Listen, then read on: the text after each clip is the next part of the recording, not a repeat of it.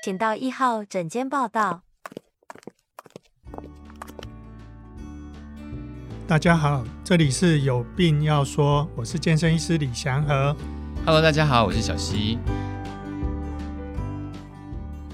医师，我前一阵子去我朋友家，嗯、然后他自己做了很多，他很爱做捕梦网，然后就给了我一个捕梦网。嗯、当然，捕梦网这是一个美国那边的故事，嗯啊，反正现在它的意义就是说摆在床头就可以不做梦。啊，其实我只有第一个晚上不做梦，然后之后还是天天做梦。嗯，但是不做梦的感觉真的是还蛮好的，会觉得说那天晚上就是睡得特别好，特别有精神。嗯嗯，因为有时候做梦起来很累耶，都会会对自己的睡眠品质造成影响。嗯，主要是梦的时候它是快速动眼，眼睛一直在动。那个那个快速动眼到底是什么意思啊？为什么会快速动眼？因为你在做梦的时候，脑子在重新整理。你会把杂七杂八的东西拿起来搅哦，拿起来洗，难怪那么天马行空。所以你会觉得说，哎，怎么有一些人的创意是来自于半梦半醒之间？嗯，对。然后有些就是因为他就没有特别的限制，他只是在整理你那个睡眠的部分，嗯，然后他的眼睛啊，或是其他的脑部的某一些部分的一些波长就不一样，嗯，然后你就可以。重新 reset 你的记忆体。那有做梦到底是好还是不好？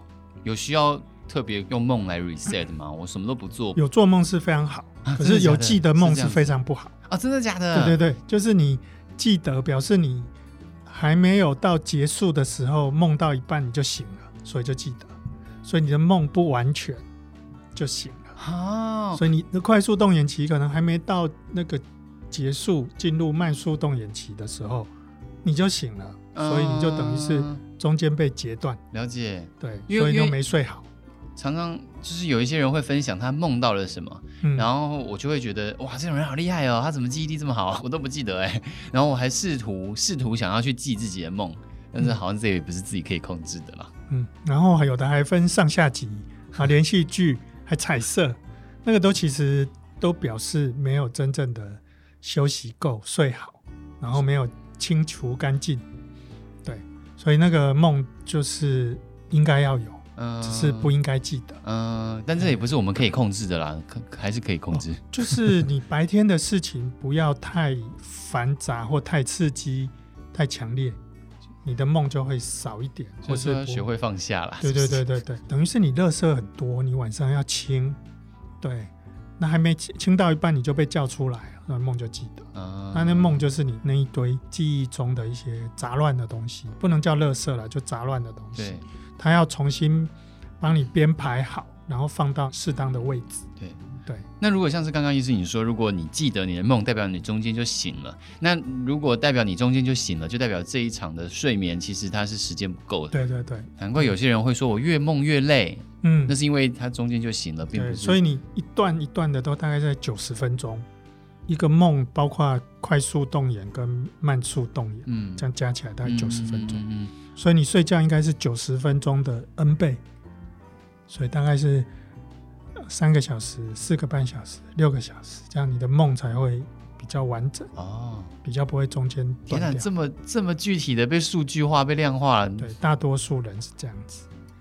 难怪有时候我们也会祝人家要做个好梦哦，那其实也是对的嘛，对不对？不是不要记得，像现在多补一句，不要记得 做个好梦，不要记得，这很莫名其妙的祝福哎，听到这个是傻眼。另外就是说，你醒来之后，你会觉得神清气爽，有的那个噩梦可能是缺氧，好像小朋友那个噩梦哦，有没有？什么梦到溺水啊，还是什么之类的，或者是他怎么要收筋，有没有？有加妈妈号有没有？嗯，他可能是鼻塞，然后吸氧不够，嗯，然后脑子氧气稍少一点，就出现比较可怕的画面什么的，然后就就惊醒了。哦，哎，并不是看到什么奇怪的东西，对，所以他们是比较不认得那个东西，觉得那个东西好可怕，然后小朋友就醒了。哦，哎，所以小朋友以前说哦要收惊是因为这件事，就是可能鼻塞，然后脑部缺氧。嗯，对。对啊，大人的话还有一种也会脑部缺氧，就是可能太胖了啦，嗯、或者是喉部的结构不太一样，嗯、舌头掉下去了。对，然后氧气吸不太够，然后他就会比较缺氧，就会打呼。那这个脑部一直都没得到休息之后，他极有可能就会老人失智症。哎，有的失智症当然高血压啦、中风啦那些的，或是其他的那个药物啦什么的。啊，不缺氧这是极为重要要注意的部分。嗯嗯嗯，对。所以像打呼啦这件事情，其实就要真正的去面对。对，那有的人就是胃食道逆流，哦，然后他某一个部分他就会刺激到喉咙，那比较肿胀，那也会打呼。所以有的人要换个姿势睡，对对对，尽量不要胃食道逆流，这个也有一点相关。嗯，对对。然后有的胃食道逆流，那逆流太高了，快要到耳朵了，所以会有耳鸣。还有这种事情？对对对，真的都有相关。这边都已经被 被胃酸灼伤了，然后就是那个酸酸性，就是有孔就往那边去，无孔不入啊。对，所以有的人会觉得哦，我好像是鼻子过敏、鼻塞，没有没有没有，有时是胃食道逆流，那个酸气有点。绕过去，要想在一起，可是不可能。可是这样想，这样听完以后会觉得说，我们好像没有办法控制我们的睡眠。嗯、我们是先控制好我们自己的身体，才会帮忙协助改善我们的睡眠品质。所以古代就有一个成语啊，叫高枕无忧啊，就你枕头高一点，就比较不会胃食道逆流，或者是 他就睡得很好，真的早上起来没有忧虑。是这样来的吗？好像有道理哈、哦。对，好像有道理。对，对，所以你除了这个胃食道逆流，这个要注意，就是尽量往胃的地方，往你的左边去躺。我们的胃也是歪的是不是？对对对，歪到心脏下面左边嘛。哦，真的啊。所以你你如果把它胃往上，你往右边睡，胃是不是就在往上？对。那上就会往下流。那所以你往右躺，那胃食道逆流就会严重一点。所以有这种事情，所以我们应该是不应睡觉要左侧。既然有这种事情，就有胃食道逆流的话，左侧卧。对，哦、那你会，我们其实每天会翻身，睡觉会翻身，翻过来翻过去四到六次，怕你会再翻过来，可以旁边弄一个小枕头帮它挡一下，不要翻那么多过来，然后再过去这样子，那就就有一点有左侧卧的感觉。真的、哦，所以左侧卧才是在医学上面会比较被鼓励的一个侧睡的方式。嗯、对，就针对打呼、胃食道逆流、哦、是针对这个那些的相关。那针对落枕有没有什么样的建议呢？哦，落枕的话，烦烦死了。落枕有两个，其实很多落枕是白天造成的，有的是晚上造成的。白天造成的话，有可能都是他低头族。对，嘿，然后脖子很僵硬，颈椎可能有点。滑脱啦，或者是他的斜方肌脖子附近的肌肉太紧绷，然后他那个肌肉就有一点挫伤，或者是太紧，对，那就总有一天就痛起来了。哦，那个是白天白天醒的，也不全然是对那个睡觉姿势的问题。对那有的真的就睡睡睡睡到歪掉，然后真的一整晚嘛，睡太沉了不知道，那个也有。对，这种反而现在看的比较少。嗯，通常我问到的通常都是。那个白天姿势不好，低头族，就是，就是我本人呢、啊。对，就常常在用电脑这样子，对，或者是有的是设计师，常常这样低头在用电脑，这种有真的比较多。上一次上一次聊过，就是关于就是坐姿的这件事情的时候，就是现在得时时刻刻提醒自己挺胸坐挺这样子。嗯，而且有时候我们会发现说，哎、欸，为什么去饭店睡的时候超舒服的？特别好睡，枕头很蓬，是枕头的问题吗？嗯，我觉得他的第一个是心情的放松，你在房间，哦、你本来就在放松了嘛，然后你可能又泡泡一个热水澡，又放松了一下，哦、然后再来就是，呃，那个上面它真的就是做的处理，不管是棉被的比较蓬的程度，干干净净，比较它弄得比较蓬，棉被比较蓬，然后再来就是下面的床垫啊什么的都是做好有弹性的处理。所以你整个躺下去就觉得哦，很被包覆，很舒服。所以情绪真的是很重要，是是有道理的。三分之一的时间在上面啊、哦，真的真的哦，我常常会忽略这件事情。可是现在人好像有的都四分之一、五分之一啊，真的呀，我越睡越少。我才想讲二分之一，哦，直接不离开床。二分之一，二分之一应该算是啊。呃、有时候休假的时候就会让自己有这样子的待遇啊，嗯、爽。就是那个元宇宙赛博朋克那种，啊、完全宅在家里靠外送，对，哎，这很贵，对对对，有那个才有可能在床上只应该做两件事，嗯，对，不应该做别的事。OK，就 sleep 跟 six，对，这个是比较可以做的。其他在床上看书啊、看资料或干嘛，其实它都不是一个很适合的工具。哎、欸，可是意思现在有一些那个投影机啊，就是手机投影机啊，小的，嗯，可以帮忙投影到天花板的那种，这样可以吧？哦，哎、欸，对你姿势没有变大变变差，可以啊，那很很舒服哎、欸，对对对对，哎，然后再来就是入睡的情境，应该是突然瞬间冷却下来，瞬间让自己快速的刹车 slow down。所以为什么睡觉要大字型？对，打开开，就是要快速散热，这样比较好睡。嗯、所以入睡的阶段，第一个可以身体打开开，嗯、然后第二个就是泡了脚是热的，对不对？嗯、然后你泡了脚，你到床上的时候，你已经离开那个热水了，所以它由热在慢慢慢慢变冷，所以它也是 slow down。哦哦，所以睡觉能够慢下来，这个东西借由温度。可以慢下来，对，这个会会有好处。其实我有一个睡觉的习惯，就是我都会做一些比较慢的事情。也许这一段还有符合医生你所说的，但我都还是会在持续的动脑、用眼做一些事情，然后做到就是哦，有睡意来袭了才把它放下来。嗯，这样是好的，还是其实我应该是哦，现在十一点了，我尽管我现在精神好像还可以，我就是给自己躺下大字型，让自己开始培养睡意。你开始把事情慢慢抛开，睡前两个小时慢慢没有事情哦，所以就是要让最后放到空，放空哦，先放慢，然后再放空，然后再睡。所以不是让你的身体已经累到逼着你去睡觉了，而是你仪式性的我现在要睡觉喽，嗯、然后帮自己睡觉这样子，把自己超爆哦，然后累到睡着哦。对，那个其实是对脑子是不利啊。哦。对，很多就是像这样子啊，嗯，那个是你在逼迫自己的睡眠机制，你自己累到不行。对，这样子反而以后会造成困扰。像什么样的困扰？第一个就是你变成你没有办法自主、很规律的就入睡。哦、对对对，我觉得规律很重要。对，等到你哪天没有那么累的时候，发现哦，精神还不错，糟了。对，所以那个还是要靠着规律的部分，嗯、不要靠那种累到那个。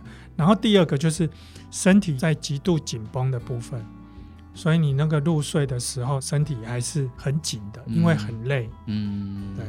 所以你可能那个肌肉的层次得不到真正的休息。可是医生，你也是这么做的吗？我相信以你的工作，你一定有更多事情得处理。那你不会觉得说啊，处理处理处理处理啊，好像好累了，然后才去睡？还是其实你还是会放下手边的一切东西去睡？好像一般人现在是很难做到你你你说的理想状态啊。哦，他有几个会进入比较缓慢的放空的阶段。一个是去泡泡澡啦，嗯，然后再来就是不要冲澡，冲澡就会醒。我常常就是这样子，我有时候睡觉前我还不愿意去上厕所，嗯、因为上厕所洗手之后我就醒了。对对对，就是可能要用泡澡的，因为你只有用淋浴的，啊，瞬间温度没有维持，嗯，哎，那个比较不行。了解。对，然后第二个就是可以泡脚，泡脚是热热的，然后局部，它局部的冷却那个还好。然后再来就是你可能可以。啊、呃，听音乐啦，放空啊，那个都要比较慢一点的时间。嗯，然后另外还有一种就是借着冥想，冥想哦，然后把自己的脑子弄专心一点。医师，你怎么定义冥想啊？我有一次看打开 YouTube 就开始学冥想，真的很难呢。你要坐在那边，然后你又要什么都不想，然后你又要用什么东西引导你的思绪什么的之类。所以所谓的冥想不是安安静静坐着而已，你的好像还是有一套专业的在想象的系统。最快速的冥想就是。让脑筋专心跟休息，这两个反向的名词吧，可以做成一样才叫冥想啊，没有办法做成一样就不是冥想啊。对对，所以把很多，比方说九八七这些数字，然后变成一，变成一个单一的东西，然后再把一归成零，这样就是冥想的状况。对，嘿，先定先定，然后再变成零，那。意思就是说，你可能想象一个漂浮的气球，然后你心智跟着那个漂浮的气球绕框框，一个呼吸走一段直线，一个呼吸走一段直线，那这样子就走一个正方形，然后就这样一直一直随着呼吸飘这个球，飘这个球，那有点像那个意念的控制啊。对，借着控制这个球，你已经没有其他世界、其他以外的东西，对，然后你再慢慢的把它关起来。那就进入比较空的禅的境界了，只有心灵的流动，然后再再慢慢的越流越慢，越流越慢，这样是最好的。